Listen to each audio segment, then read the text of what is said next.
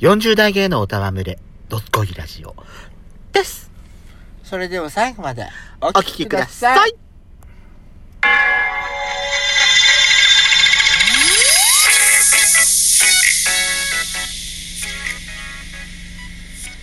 よしことペソコのどすこいラジ。オ皆さんおはようございます。こんにちはこんばんはこの番組は40代キャッピリおじさん芸がトークの瞑想街道をしゃべり倒して荒らしまくる破壊派ラジオ番組です。今夜もぶりっ子のハートをわしつかみさせて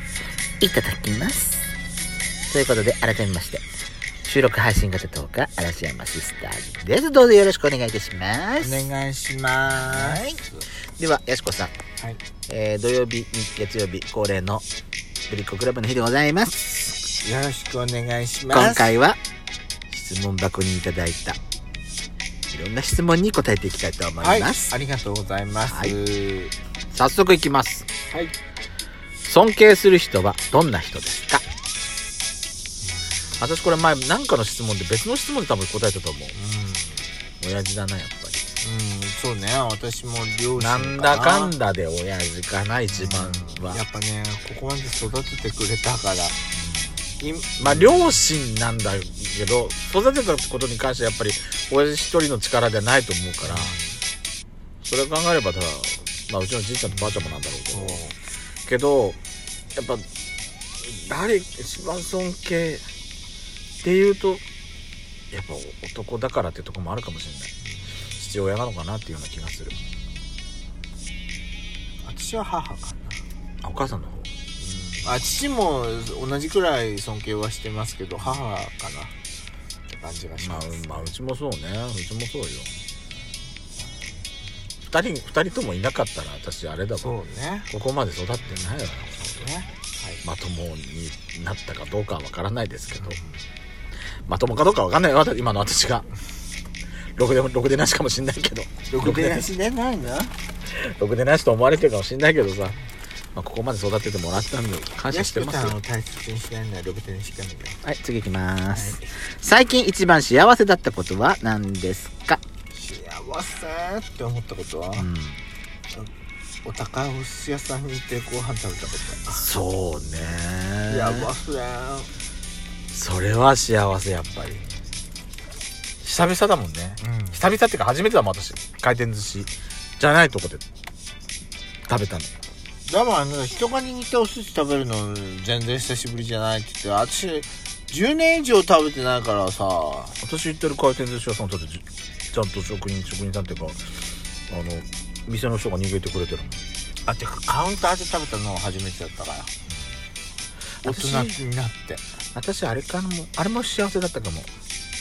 おてんばルームでイチャイチャできたのあ今日、よ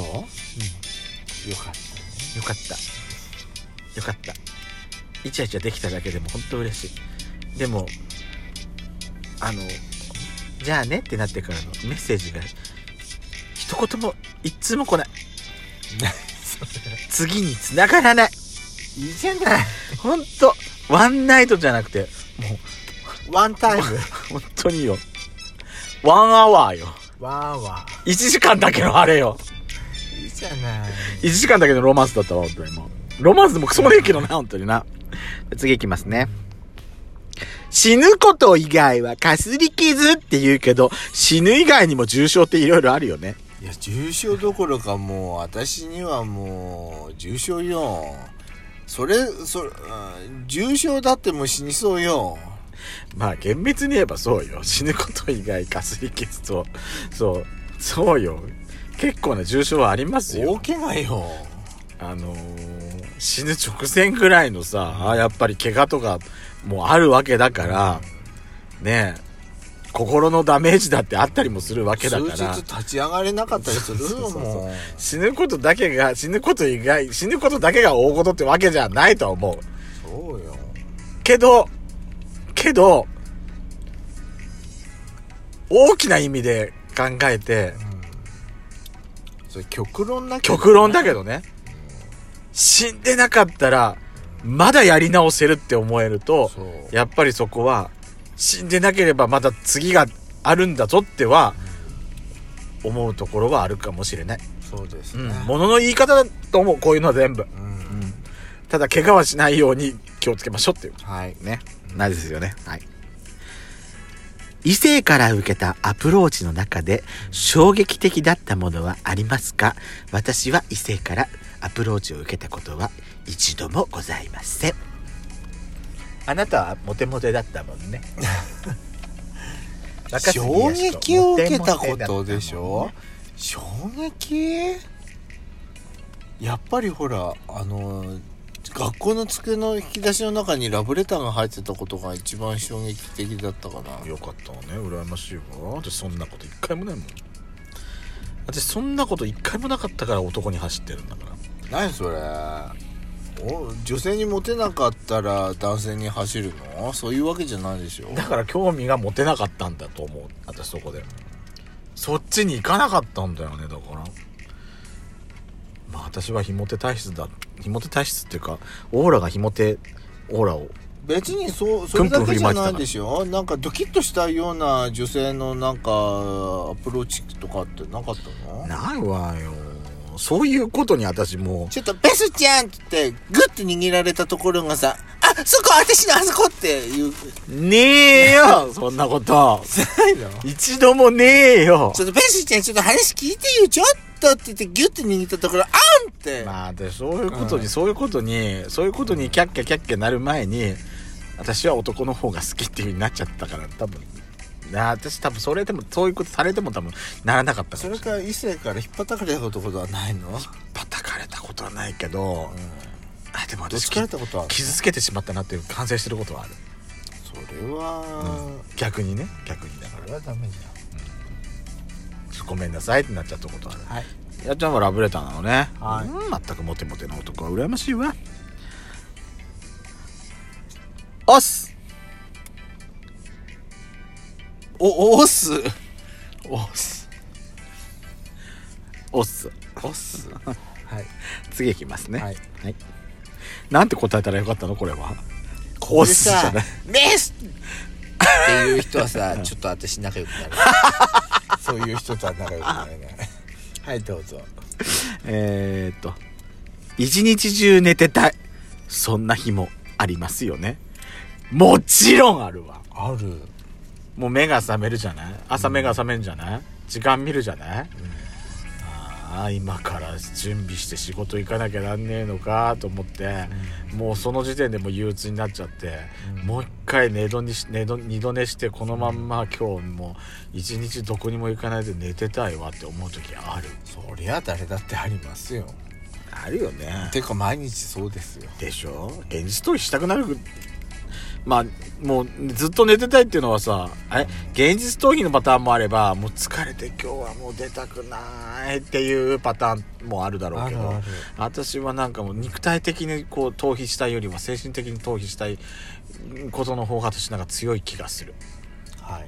そうですね私もそう若杉さんも、どうしてもそういう時あるよねしょうがないよねある人間だもの好きな人と緊張せずに話すにはどうしたらいいかな緊張せずに話せる方法緊張せずに話す方法があるんだったら私が知りたいっすそうだよね、緊張していいんじゃないですかそのドキドキがさ、ドキドキがその後盛り上がるさ、スパイスになることだってあるじゃそうないそうそうねドキドキがなかったらただの家族じゃないのとただの知り合い他人じゃないなんて言ったらいいのかな知り合いっていうか、そうね、ただのドキドキも何もなかったただのそうね、ただの通行人 A とかじゃないそんな感じだよねうん何の感情も持たない人になっちゃうからねまあドキドキがあるっていうことはいいことですよ いいと思います悪いことではない、あって普通なのうんドキドキを楽しみましょう人生でもさそのドキドキがさ憂鬱になるようなドキドキもあったりするよねさあ動機切れだったらダ メよそうそうこの間私それにな なりかけてたからなりかけてたから実際になってたからやだ本当にいきますよ、はい何時く、何時間くらい寝たら体調万全になりますかええ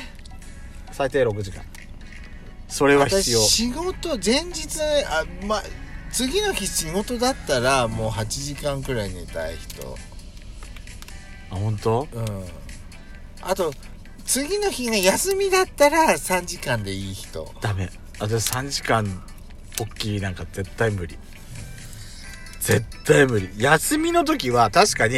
早く起きがちにはなるよ。それは昔からそう。うん学生時代っていうか、そう。だけど、さすがにね、3時間は、この年じゃ、もう無理。起きんじゃない。あんた今日だってさ、そう、寝てたじゃない。そう日中に寝るのよほらだからダメなのよ私、私、行って、やっちゃん、私終わったんだけどどうしようっつって、メール送ったけど、あん、その後、その、あ、じゃあ、私ずっとあんた横寝てる横で私こうやって行ったのよ。そうだったんだ30分ぐらい私待ってた。でも、なかなか起きねえなと思って。うん寝てたんでしょずっと寝てたでしょ私寝てねえよ、ずっと。嘘本当だよあのずっとあれよタイムラインあの Google マップのタイムラインでどこ行ったか全部私全部整理してたもんあらあのし仕事のあのあれあれじゃあ残業のあれやるヤシ必カ要のな寝んか顔見てだってあんたのあんたの猫なんか全然見てなかった興味なかったもんだって 途中で「ごめんいやじゃあじゃあ私もう一回入ってくるわ」っていいい行こうと思って送ったじゃん、うん起きねえなと思って行ける行けるなと思ってよしじゃあ準備して行こうかなと思って振り返ったらあんたが目が覚めてたのよ